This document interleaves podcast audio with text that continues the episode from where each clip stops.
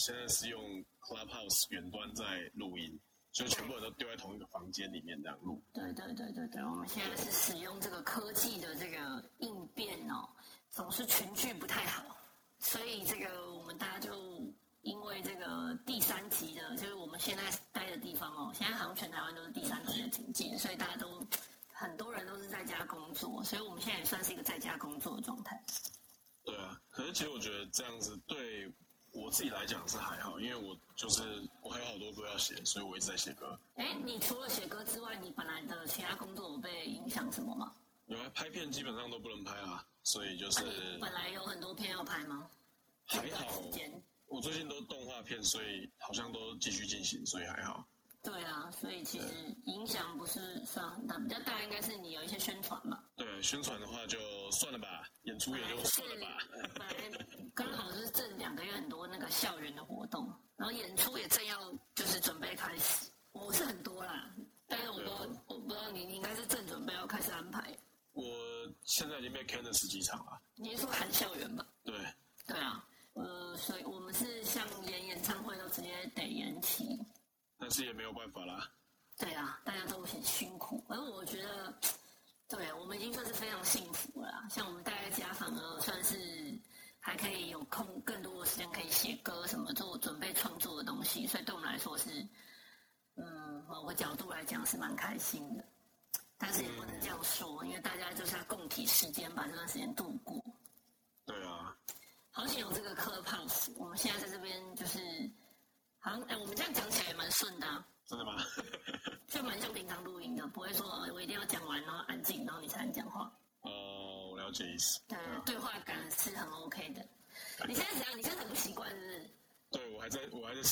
适应当中。我现在很不习惯的是，因我我必须要很僵直的身体才能对到我自己的麦克风。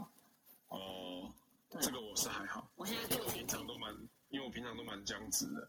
OK，本身是个很僵直的人。对我坐姿体前弯基本上是弯不下去。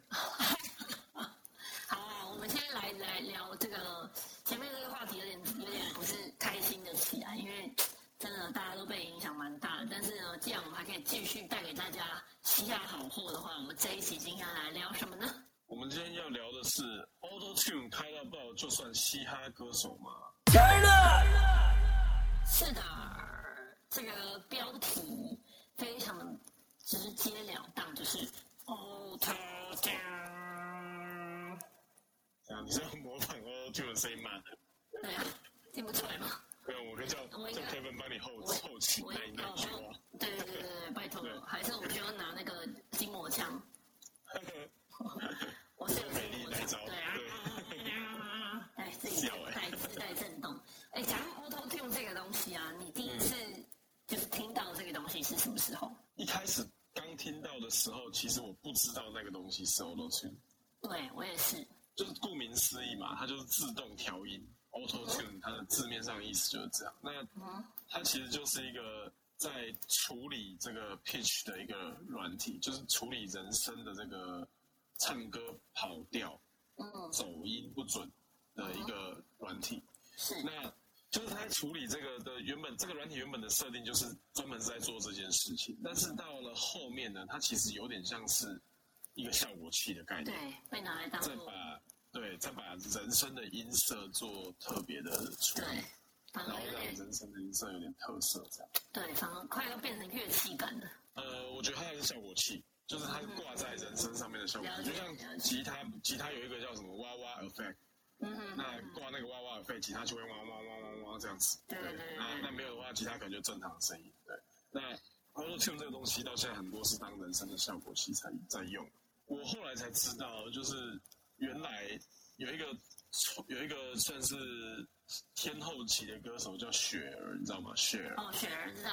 对，然后他有一首歌很很有名的歌叫《Believe》，Believe 那首歌那时候在那那一年的时候是那种超级大热金曲，就是那一年就雪儿年这样子，然后是在一九九八年发行的，嗯然后在 Auto Tune 这个软体呢是在一九九七年被发明出来的，嗯所以那个制作人他在一九九八年用这首这个 Auto Tune 这个东西在 Believe 的制作上面。把这个人声做一些调整，所以那时候其实大家在沟通的时候都会讲说，哦，我要那个雪儿效果，嗯哼哼其实就是在讲要 Auto Tune。对，那到后来，当然最经典的 Auto Tune 使用者就是 T Pen，这个大家应该都知道。我自，己知道，就是一也原本也没有很认真去管说这个，他就是使用 Auto Tune，就只是觉得哦，他把他声音，他声音听起来都那样，你知道我意思吗？就原本不知道，嗯。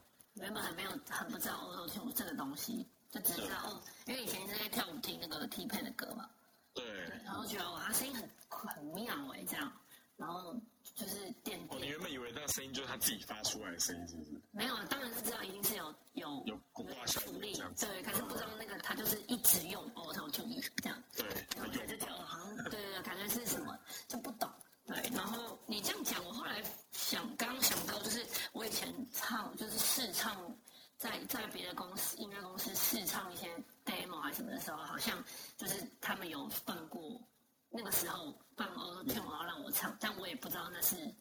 就是也没有很记住哦这个东西，你就觉得哦只是好像挂一个什么让我声音也是变得电电的，我就觉得听听声音听起来很电，然后哦，然后我那个时候记得听到我自己的声音使用那个，我就想我就我就很顺口的说哦我真的听起来很 M P 魔幻力量，啊？为什么评语是 M P 魔幻力量？因为我我我听到，因为毕竟唱中文什么嘛，所以我不会我想到我很听听起来很听配。然后我记得那时候 M P 魔幻力量的那个，就是他们那个什么神射手那个，好像就用很多头听吗？哦，对，对，所以所以我那时候很比较觉，可能那时候还没还没有正式接触创作嘻哈音乐，了解嘻哈音乐，只是跳舞听，你知道吗？然后开始开始试着做音乐的时候，那时候唱那个 demo 的时候，就想说，哎，这个我的声音被这样弄，听起来很像 M P 魔幻力量的歌。你说 T Pen 的歌很像 M P 魔幻力不是啦我说我们是唱一个 demo，然后他们帮我挂我手听。那我没有，我我那时候没有说，哦我这样听起来很像 T 片，因为可能唱的是中文歌，所以我那时候听那个旋律跟那个感觉说，哦，这听起来很 M P 魔幻力量。所以我现在想到，就是 M P 魔幻力量那个时候就是用很多歌也是，就是有几首比较电音的，像那个神，我说那首歌叫神射手嘛，还是之类的对射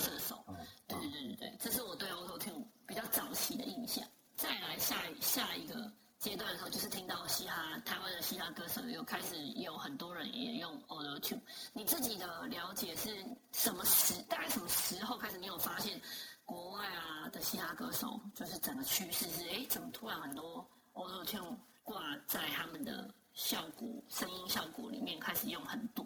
我觉得应该是在两千的初，两千的末期啊，就是应该是二零零年以后之后的事情。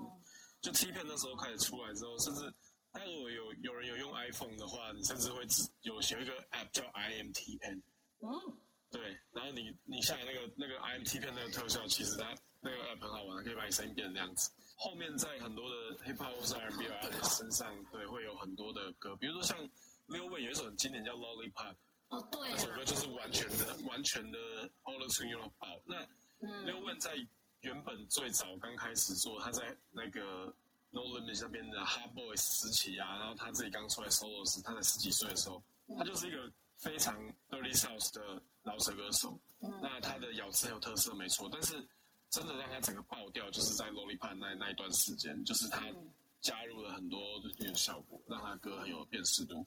然后像 How to Love 那首歌也是用非常多的 Auto Tune，后面包括像 Kanye West 的那个 AOA and Heartbreak 那一张专辑，就是那一张那张专辑算是 Kanye West 完全摆脱了他之前的那个 Graduate Graduation 啊、The Late Registration 那些系列，就是非常脑洞啊那那个逻辑的歌曲的曲风，到后面变成是非常 future 的感觉了。嗯，很未来感的声音。然后包括像 Black Eyed Peas 那个嘣嘣炮也是啊，超级多的对 Auto Tune。然后对，像像 Black Eyed Peas 他们比较算是把比较真的是把它放几个重点的效果，可是有一些是整个唱全部都是把它开到最大的那种。呃，像 Travis Scott 就是比较像对对对对对对对。然后 Future 啊，然后 Migos 也用蛮多的啊，Lil Uzi Vert 也用蛮多的啊。嗯。所以其实就是很多人都用很多。但是因为 Trap 音乐，对 Trap 用 Trap 用非常多，Trap 用的非常非常多。对嗯嗯嗯嗯，对，蛮有趣的。所以它其实就是在原本 Auto Tune 它的本意是让唱歌音唱准，但是到后来它变成是一个完全在创造出。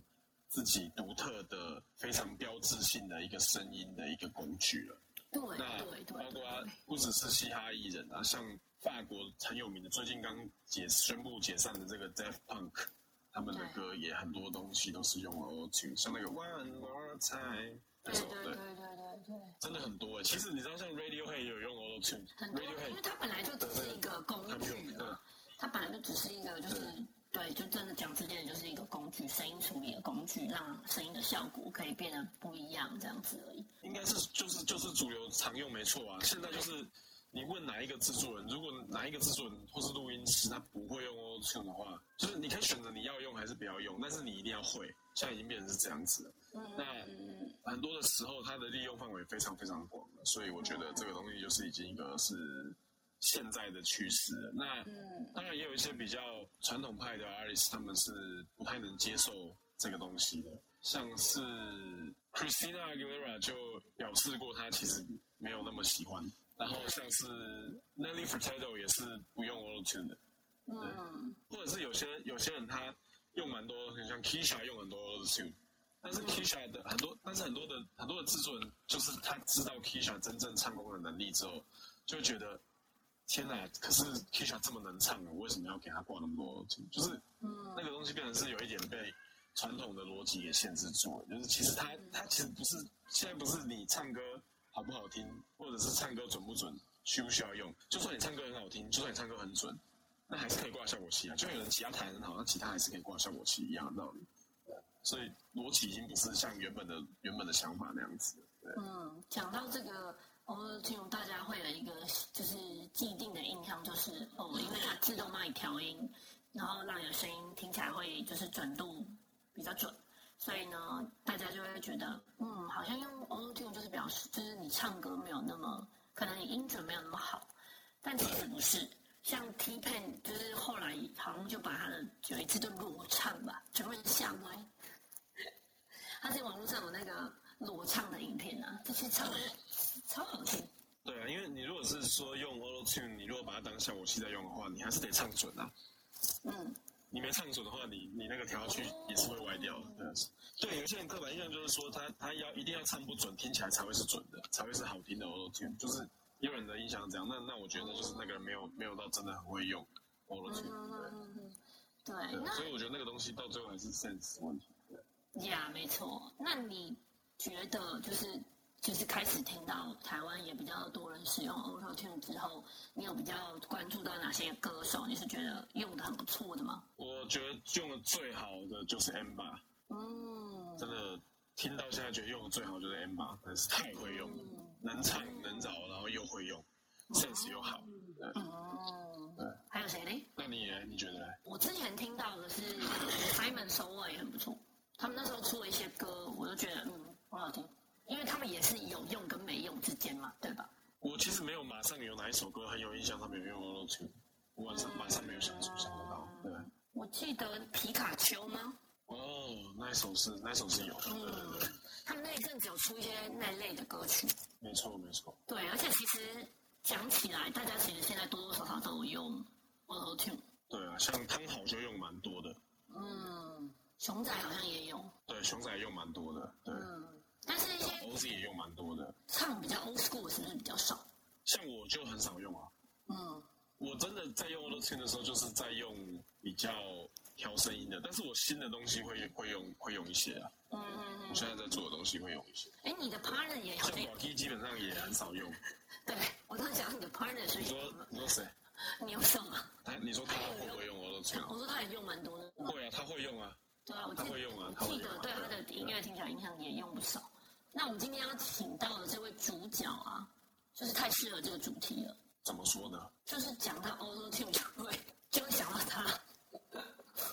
哎，我第一次听到他的歌的时候，就是就是那个那个声音的那个 Auto Tune 的那个特质，完全超越了他本人的声音在我心中的印象啊，你懂吗？就你记住那个声音，就是因为他那个效果器很强烈，对啊。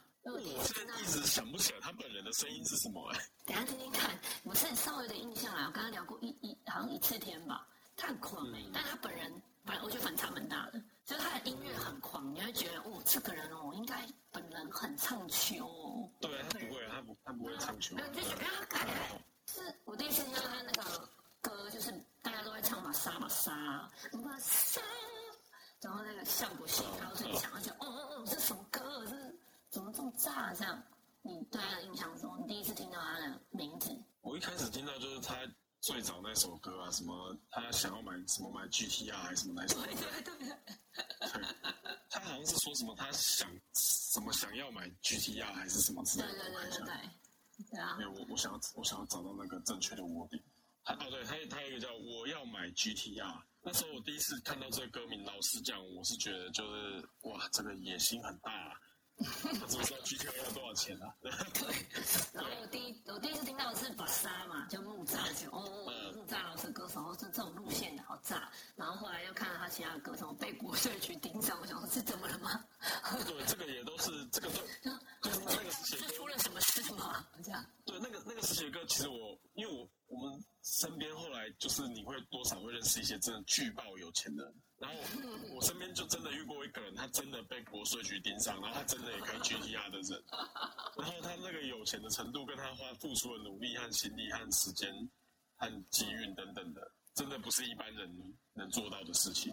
对，然后那时候，所以当我看到一个年轻的饶舌歌手讲这些事情的时候，我那时候第一第一印象是觉得，天哪，这个口气蛮大的。对啊，我就说是感觉本人，那我应该是很祝他成功，祝他顺利啊！对，那时候其实心态是我我我看只是觉得说，这到底是在干嘛啊？对，但是后来发现，就是观察了更久了之后，然后也认后来真的认识这个人之后，发现没有了，他很知道他自己在干嘛。那个就是那个是在一个进步的过程，然后在做歌的一个目手段目的，所以那个那个我就后来我就理解。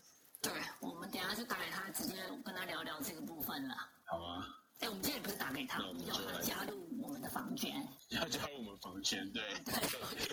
我们现在已经不是打给他，我们来邀请今天的这个嘉宾是谁呢？请刚刚我们已经剧透这么多，这嘻哈仔应该都知道，我们要邀请到的就是台式陷阱教主 K 号高浩哲。OK，我们就来欢迎今天的这个主角喽，高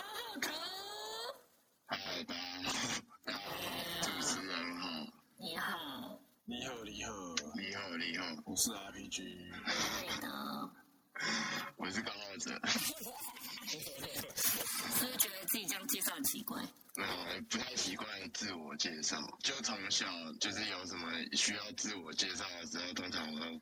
没有很擅长这个部分。哎，那你那你在台上表演完，你会说谢谢大家，我是高浩哲这样吗？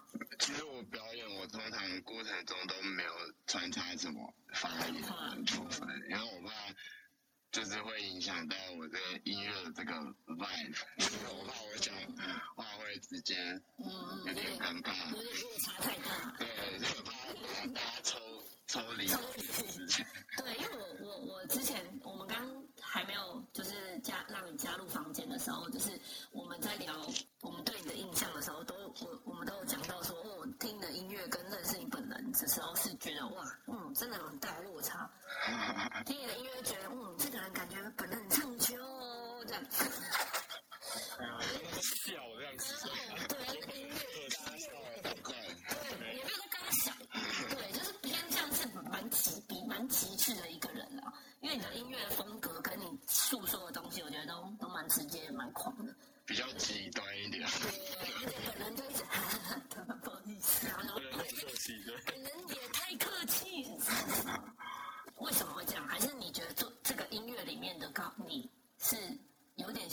个你吗？没有啊，我这可能就也是跟我就是通常在创作的时候要先进入一个状态，我、就是先进入到就是是一个最情绪化的状态，或者是最一个什么样的状态，写下的作品是长得才会是比较那样，但平常的话就还是这样。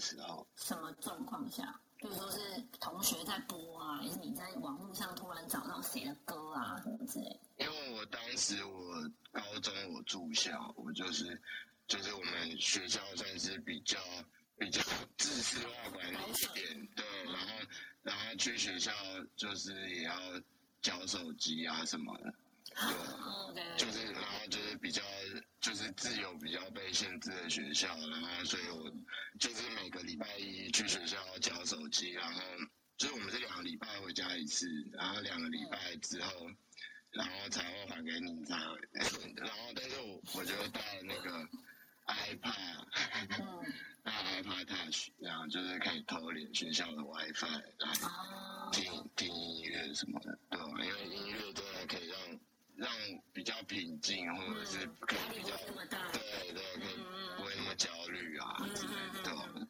所以那个时候开始听，就是听到谁的音乐有让你很不焦虑吗？我我那个时候我是就是开始听就是台湾的中文饶舌的，就像对啊，离岸热狗那个时候，哦，对，因为我是这样来接触到的，因为就是中文的语言的那，个饶舌音乐，嗯，嗯。那开始就是启发你做创作，就是已经接触到 trap 音乐了吗？还是其实一开始也是有听比较别种类型的？也有写过比较 old school hip hop 的一些类型，然后大概写了一年左右的时间之后，大概在大概二零一五左右吧，那时候就开始就是越来越多 trap 类型的音乐，这就是非常受到欢迎，然后那个时候就开始在创作 trap，就是开始在尝试这个音乐风格，嗯。那你那你就是是什么样的？有什么原因让你突然开始想动，就是动笔吗？动哦，就是有点怪，但哦，我懂。我从以前我就觉得我很，就是学生时代就我觉得我特别喜欢抱怨，我看到很多事情我会觉得很有一些意见，或或者是觉得感到不满啊什么的，然后就是上大学之后，然后才开始创作，然后那个时候就是觉得，就是觉得有很多话想说，就是有很多想法想要表达的。小时候也是听了很多，就是华语流行歌，嗯对，然后然后就是，但是他们的题材都是比较偏向于爱情方面的，然后然后要。然后 我觉得我很想要表达的很多想法，都是爱情以外的一些想法，然后相关的，嗯然后就是也是因为听了 hiphop，然后它有对我而言算是展现出更多音乐题材的类型，是是是，对，所以所以我才会想要以一个从 hiphop 这个音乐类型的角度来切入，然后来表达一些想要讲的一些话。嗯，蛮好的啊。PG，你一开始在开始要写老子的时候，你是想把妹吗？也是 也是也是有批判思考在里面？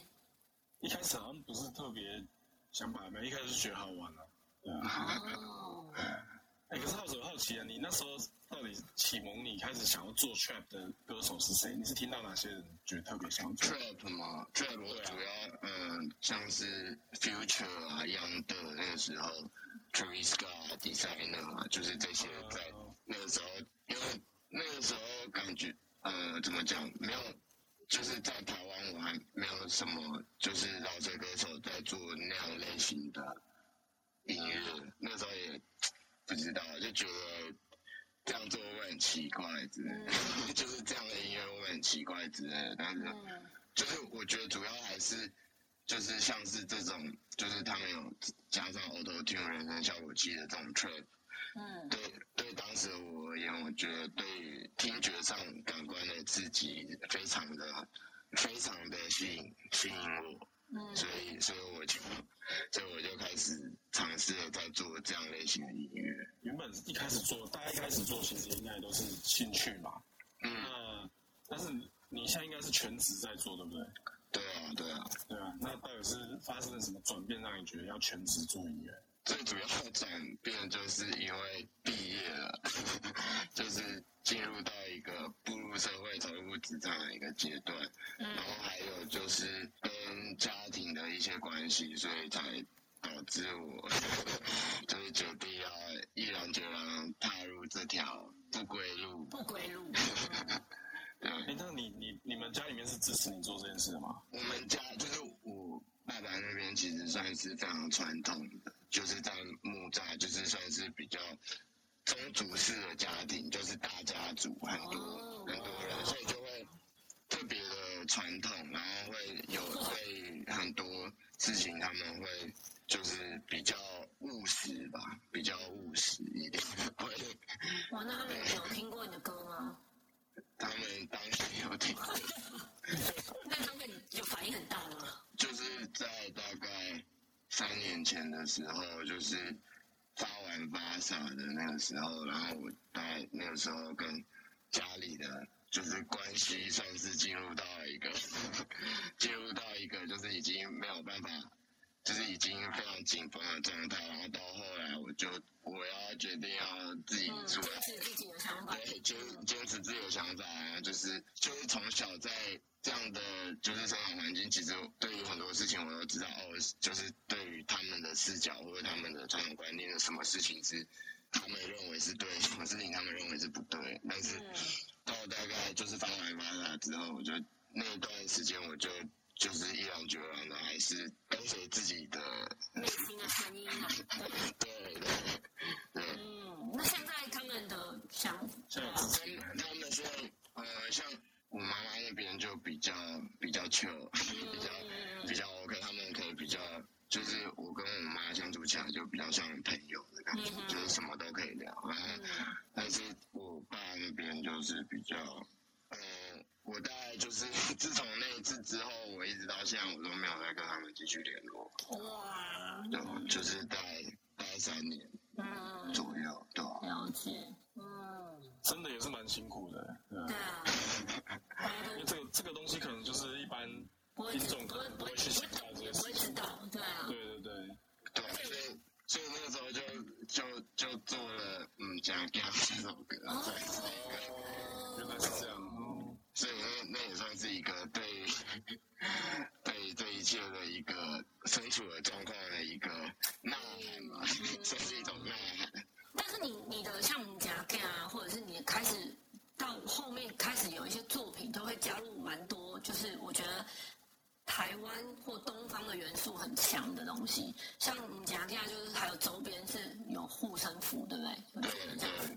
那是跟你的家庭有关系吗？就是跟你身处的环境、成长过程有关系吗？还是你自己就喜欢这类的文化，把它放进去？没有，就是它它也是算是伴随我成长背景的成长背景的过程，因为我们家就是也是非常传统，非常就是就是我们家从小都一直有神明厅，就是有神桌啊，就是就然后就是比较偏台湾民间道教的习俗对，就是也不是说像是佛教那种，就是比较台湾民间嗯对台湾道教的习俗，然后就是我本身我应该算是无神论者吧，我应该算无神论者，所以我大概就是从一个就是那些，嗯但是那些东西对于我影响算是蛮大，就是我耳濡目染，然后我就觉得，嗯，我觉得其实它很多部分是很美的，很多部分。是很美的，所以我我我我就你会觉得艺。术的角度在想法，对我我很爱，我觉得就是这一个文化，这一个我觉得美的东西来，就是放在我的作品里面，对对，嗯，很酷哎，。我好好奇问一下，你家里面平常拜的神明是哪一位神明啊？我木栅旧家是供奉妈祖，然后因为我小时候是在就是我爸妈工作关系在中国深圳，然后深圳的家里是拜观世音菩萨，然后还有就是台湾民间信仰有点也算是比较多神多神的信仰，所以所以他们不仅是在家里会拜拜，然后平常就是也会一直到四处的庙去拜拜啊什么，嗯，对啊嗯，对，哦，所以你比较你们家比较是妈祖跟观世音菩萨这样。就是家里供奉啊，就是就是小时候就是也很就是很常有宗教形成，就是对啊，就是说去宗教类型的。去各种庙拜拜也会有不同的神，他意思是这个。其实我们家真的是，我觉得算是在台湾来讲，那最传统，就是他会看就是拜天公的时候啊，然后还有就是拜天公初一十五啊，然后各个节庆啊，端午节啊什么，就是所有的任何一个在农民历上面的节庆都是不会放过的。哦，就是而且烧金纸啊，都会就是那个就是嗯，很注重仪式感，对我懂就是那个仪式感。对对，因为我们家，我小时候我阿妈在那个庙里面当就是煮煮菜的那种，我小时候都在庙里，每个礼拜都在庙里混，所以我大概可以理解。我们家也是这种，这可是没有到没有到就是仪式感到那么，在我的印象中有种，但是我记得也是很，就我很多小时候那个宗教的，就是印象是很深的。嗯，对，蛮蛮了解，蛮理解你讲的。皮君，你为什么想问这个？因为就是想要了解一下他的歌的灵感来源嘛，因为其实，在歌曲里面你会看到很多的这些宗教的一些元素在里面。对对对对。是的，那这时候的歌唱出来跟编曲呈现的氛围，我觉得都都都有一点。对，然后还有包括它的周边嘛，像那时候我忘记是海底队谁拿给我了，我忘记哪一位拿给我了，反正我有一个护身符的那个东西。嗯，对对对，就我们才刚那时候那个护身符，对对对，然后还有包括说，或者有一首歌叫《妈祖托梦》嘛，对对？嗯对，对，这是这个就这个就合理啦，因为你就家里家里面从小就有拜妈祖，对不对？所以其实就是想要想要跟帕子多聊，也是想要让听众都知道，哎，其实大家喜欢的饶舌歌手，有时候不是乱写的，对，嗯很多时候都是生活中的经验慢慢的体会。那像阿瓜其实这个东西很多老舌歌手都会有，像 d a k i 的《台湾颂》的那首歌，最经典那首歌，那是 MV。如果大家有仔细看的话，他一开始的那个庙就是台南最有名的四点五庙，嗯，就是关关关帝庙。对，然后嗯，他也他也有讲说说啊，他从小就是关帝亚的 K K 啊，这样子。对，所以其实其实这个都是这个都是很多元素都是真的，就是就是大家平常的生活经验。对，而且而且你啊就虽然你是在这样的家庭长大，可是你自己还蛮百无禁忌的啊，就是你的你的作品里面，就是连像或者是你的设计里面，也是到躺棺材什么的都有。对，你为自己是怎么看待这个这些设就是创作的东西？因为我因为我本身就是我刚刚前面有讲，我算是无神论者，所以对于对于我而言，就是他们所谓的一些经济而言，对于我而言，我可以就是把它转换成对于就是就是艺术的艺术，嗯，艺术的一些就是角我觉得看啦，对对，就是比较传统，然后觉得有什么禁忌而去不能做什么事，不能做什么事之类我就觉比较没有，就是我觉得哦，这灵车其实看起来很酷啊，然后就是而且就是像像欧美其实很多 NBA 元素也有像是吸血鬼的棺材或者是吸血鬼元素，这些他们很常都运用在他们的作品里面，这是非常常见的。但是在亚洲感觉比较少这样子，但我就觉得 没有，可能也是因为我可能八字比较重啊。不过其实那个就是拍 MV 的时候，其实还是有一点有一点忙，还是有一点忙，因为那个犹豫过什么？不是那个导演就是直接就是那一趴是直接在凌晨三四点的时候在拍的，就是 而且是在一个比较荒郊野外的一个地方，然后而且那时候发生很多。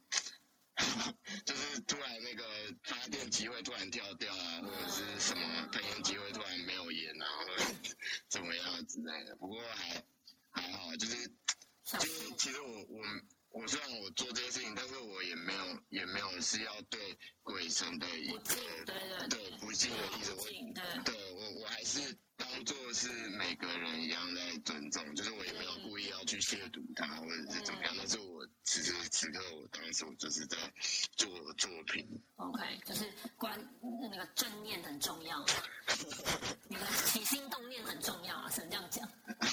算呃算是吧，对，我觉得是啊，因为我我还我我个人是这样觉得。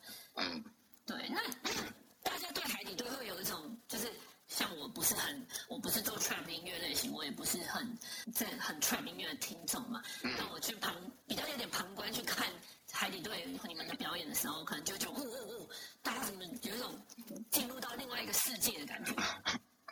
你们自己会觉得吗？就是大家大家在你们整个你们自己跟你们的听众下是怎么样培养出这样的一个仪式感？好了，没有，其实我我我之前我有想过一个问题，就是因为我自己做音乐的工作室，就是我自己在这里，然后我就就是不会有太多差异，但是在外面听到我的歌之后，我有时候会觉得，哎、就是感觉好像跟这一个氛围或者跟这个场景好像是其实是有一点冲突的。有时候就是比如说像在咖啡厅听到我的歌，你就会觉得非常不对。对，那那就是我不知道为什么，就是可能也是因为我们音乐的，就是比较需要有一个独特的一个场合或场景，或者是一个 vibe 的一个空间，可以来呈现出来，那个感觉才是比较对。所以我们就是蛮常就是办我们的自己的活活动。活动，这样才可以算是最符合整个我们的包装啊，或者是包就是整个一体化会更强烈，会更就是来就感觉很像参加海底队办的 party，就很像是来到了一场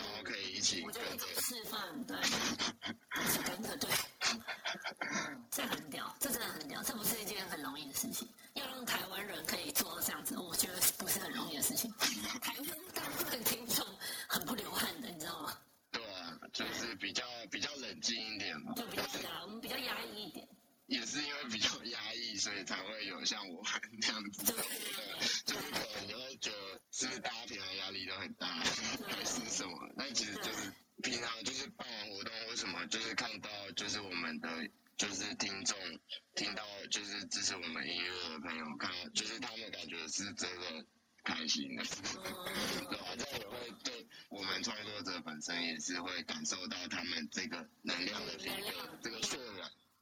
互相互相。嗯，那讲到讲到海底队，跟我跟 PG 来跟就是来跟你聊一下海底队的部分好了。嗯，就是海底队的这个嗯厂牌是由你而起这样吗？还是说你们几个人当初？我我当时是在还在大学的时候是在那个四星街影社，然后就是跟当时的几个社员一起嗯一起那个成立的这个厂牌，但是在大学社团一些就是我们想要不想要只是停留在一个社团的一个部分，然后我们就想要。就那时候颜色的厂牌扶持计划，所以我们就成立了海底队，然后去参加，然后之后也使我们就是继续往这条道路开迈进吧。对，所以算是就是社团的朋友开始的，对吗？对啊，对啊，就我们当时也有会就是拍 MV，会有做影像的东西，然后也有朋友会会回音啊、后置啊什么的，所以我们就就是组成了这一个厂牌，然后来开始制作我们的内容，这样。嗯对来，好啊，那那那个时候你们在做这个海底队的这个厂牌的时候啊，其实我们都知道，其实完成这个事情啊，台面上这些事情完成出来之后，其实幕后要付出很多努力，然后还有很多的人要整合啊。嗯，这些其实就是你的大学同学们。那这一批人是从一开始到现在都没有换过吗？都是这都是这一批的吗？还是后来还是有些人人有没有，当然会一直随着时间的进程，当然是会不断会有一些跟动啊，或者什么。但是我们也是为了，就是可能在各方面如果要做的更更超越以往的话，我们当然也是需要跟更多更厉害的人合作，才有办法呈现出更完整、更就是更酷的东西出来，对不对？因为这个这个磨合，其实我们都知道，它其实是要花点力气的。那你们在团队上面磨合有没有什么遇到一些问题，然后是怎么解决的？先长叹一口气耶。这个东西我真的懂。非常不容易，因为就是每个人都有每个人的想法，每个人想法都不一样。这这，如果你要以一个团体的形式，大家有一个共同目标前进的话，除非大家有一个共同的前景或者共同的目标。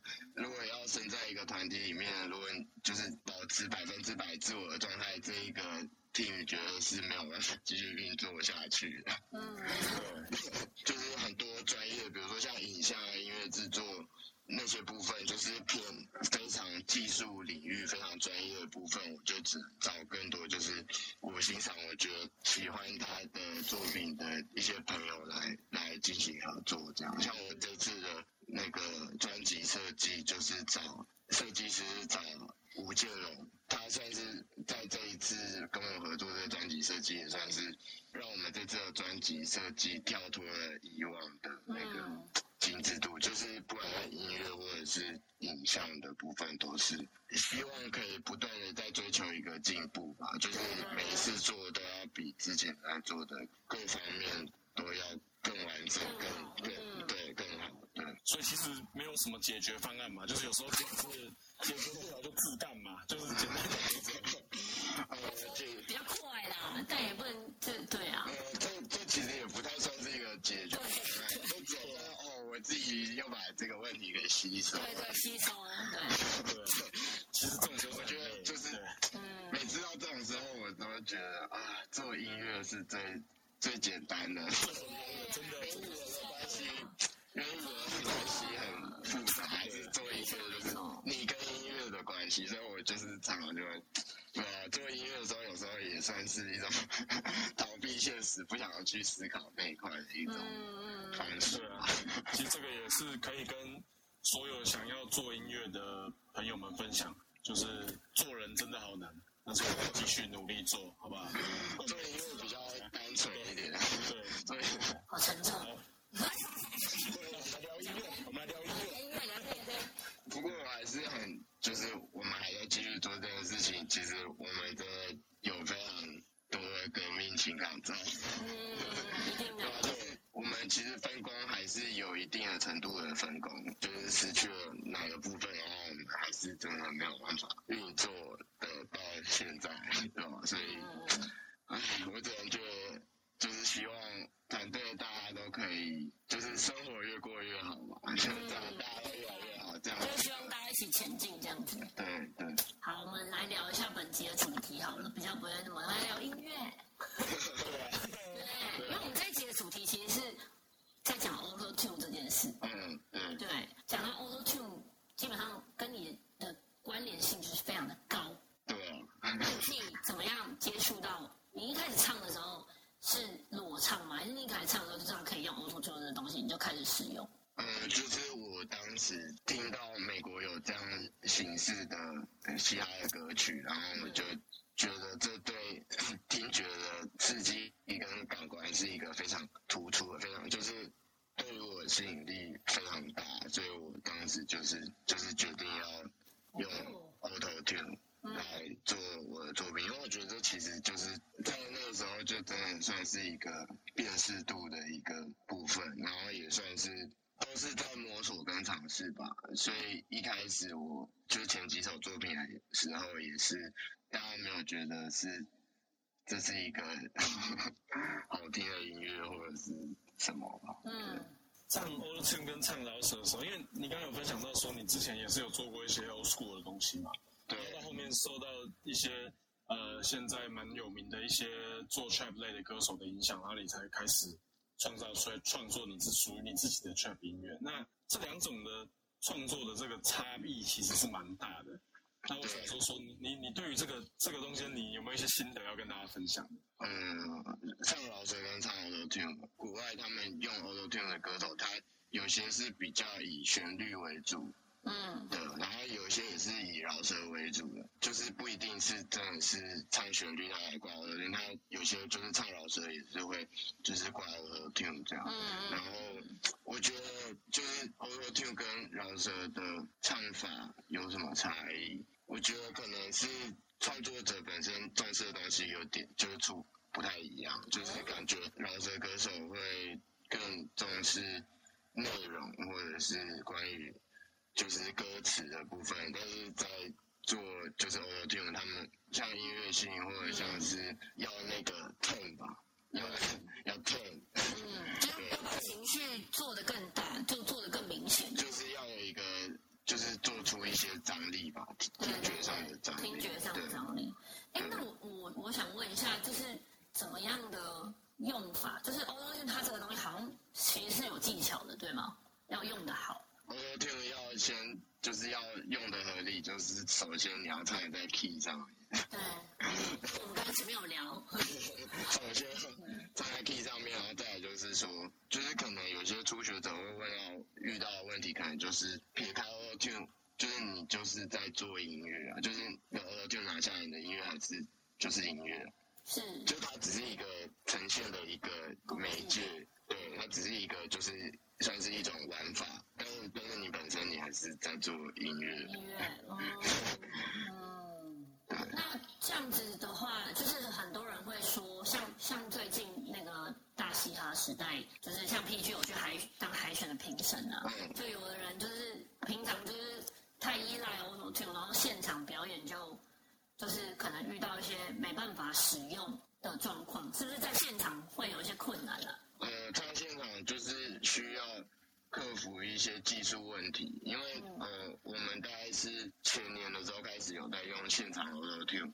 呃，效果器这样，然后也算是有摸索到一段摸索一段时间，就是那也关系到就是现场的 PA，那会真的是 PA 很重要，就是因为台湾普遍 live PA 都是独立音乐圈，就是乐团圈出身的，对，所以他他们有些不一定对于这一块有了解，但是不过像比如说像 Legacy 或者像德沃那些场地，基本上就是呃足够专业，就是在处理这个部分是绝对没有任何问题的。然后我们也有一个，就是我们海底队的 producer Relo，他他同时他也是我们现场活动厅的技师，嗯，对，就是我们开的店都是他现现场在处理，就是一个现现场的一个音乐制作人的概念。懂，对就是处理，对，所以在现场呈现 auto tune 就是这个形形式，然后 auto tune 就是要现场表演的时候，就是音准是很非常重要。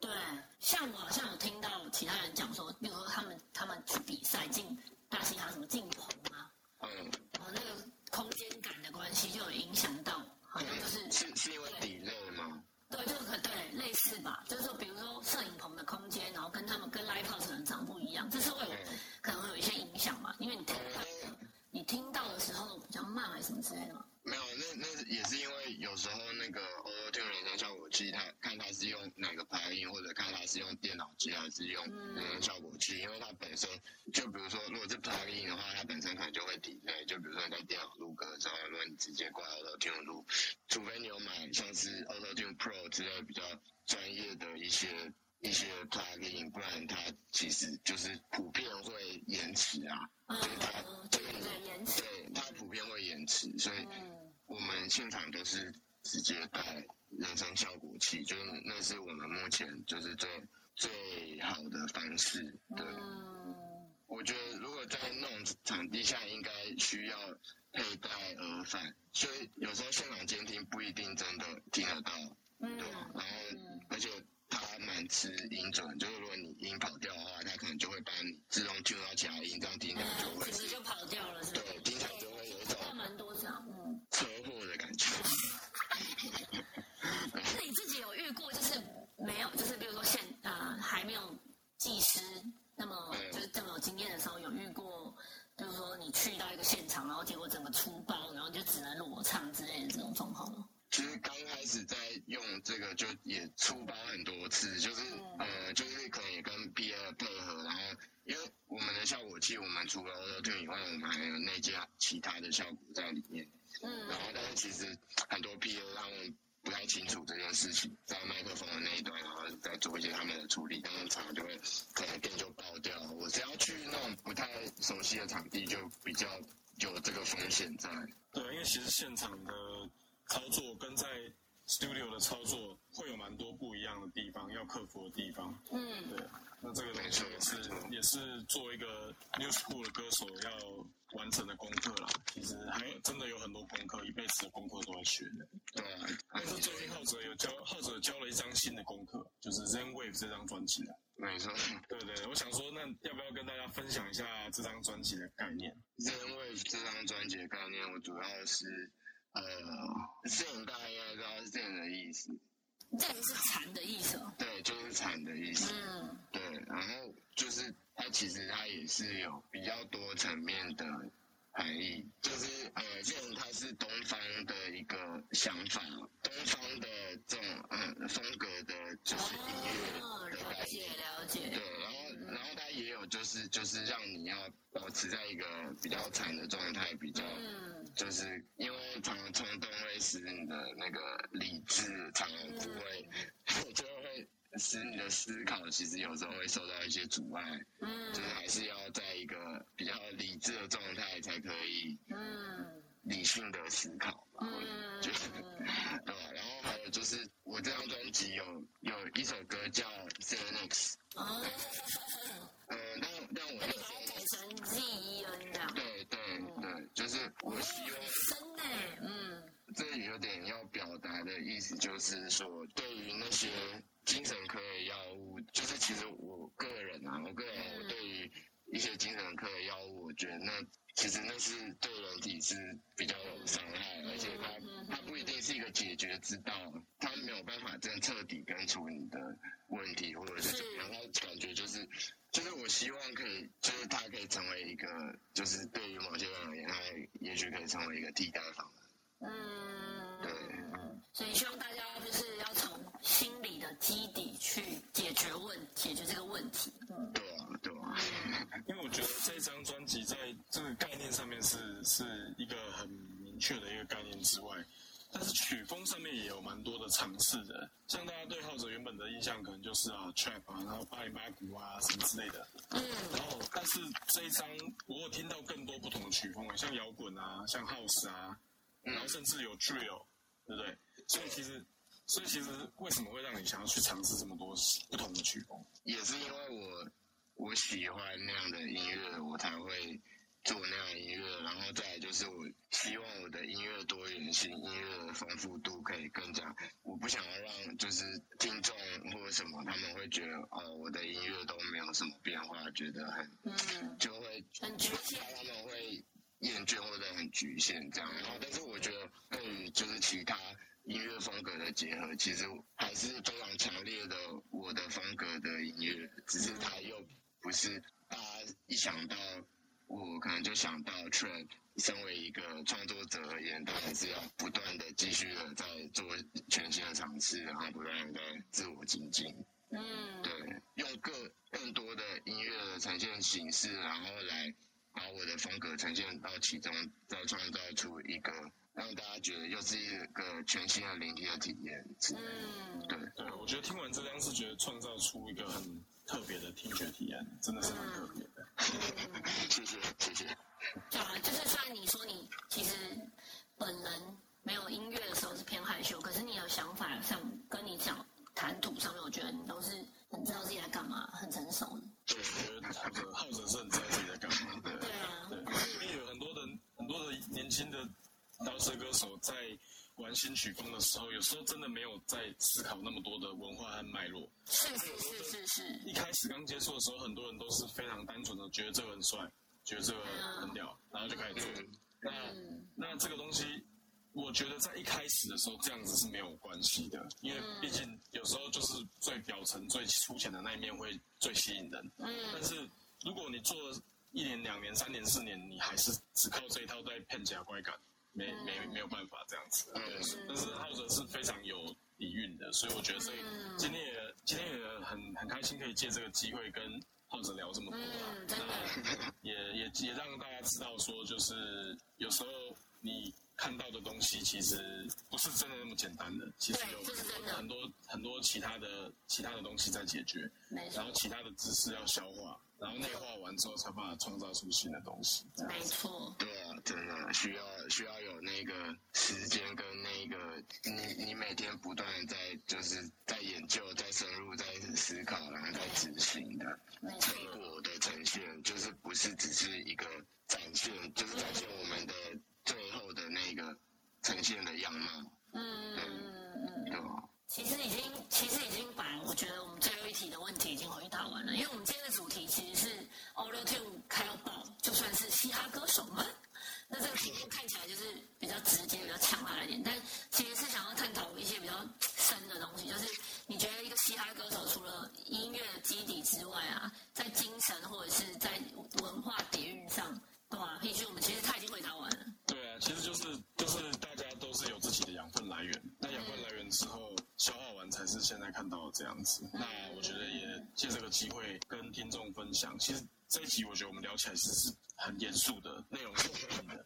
但是有时候就是事情就是真的是有内容的啦，有内容的。对对对，在在就是有时候在有时候你在呈现出你只看到最后结果的那一面，就算这不论这个结果是很哲学的，或者是很硬的很难消化，或者是很开心很开心很快乐的好消化的。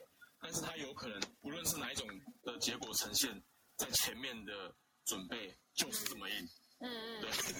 你可能看到一个音乐的标题，他可能写“别人的失败就是我的快乐”，你听起来就觉得这个人很中二。对啊，但是。他想要别人都失败。对啊。你有没有认真去听人家的歌？对。可是你如果真的了解之后，对啊，这你才知道他的这批判到底为什么嘛，或者是它的来源是哪里嘛，这样子。对啊。哦，怎么样？这样这样讲可以吗？还是其实你都只是真的希望大家都失败？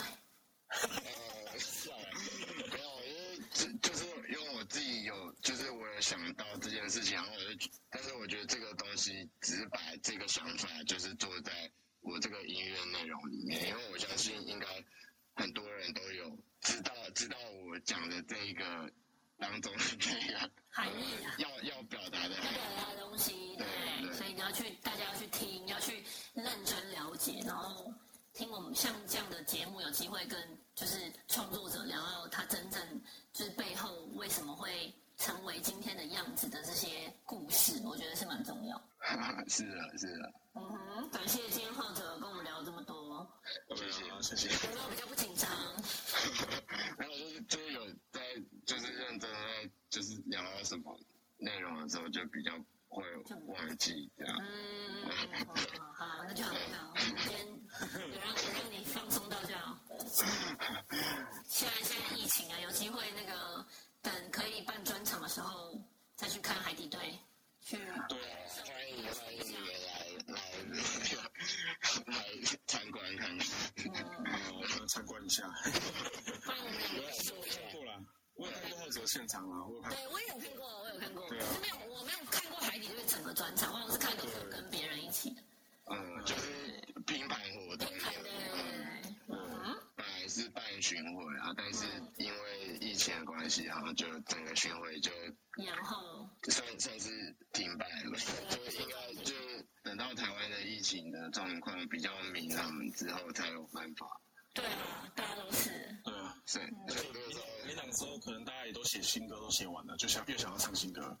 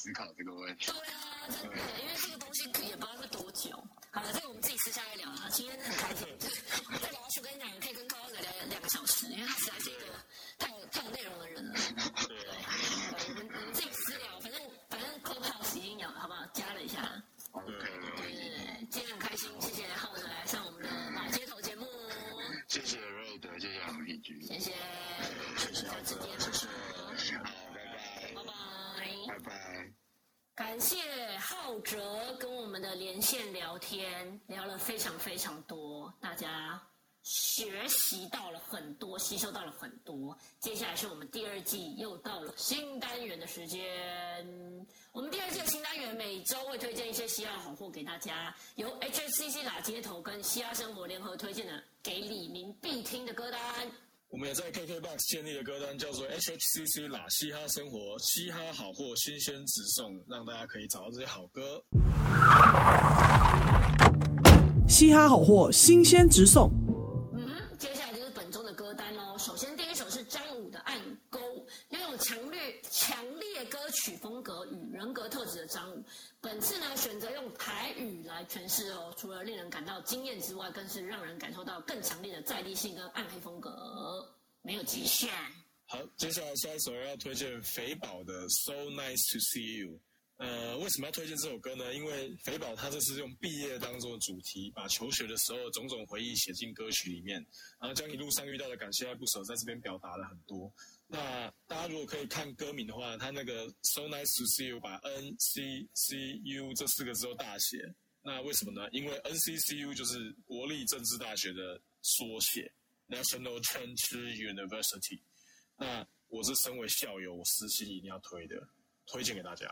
接下来下一首是来自 Lily 的卢丽丽的《Pray for Me》。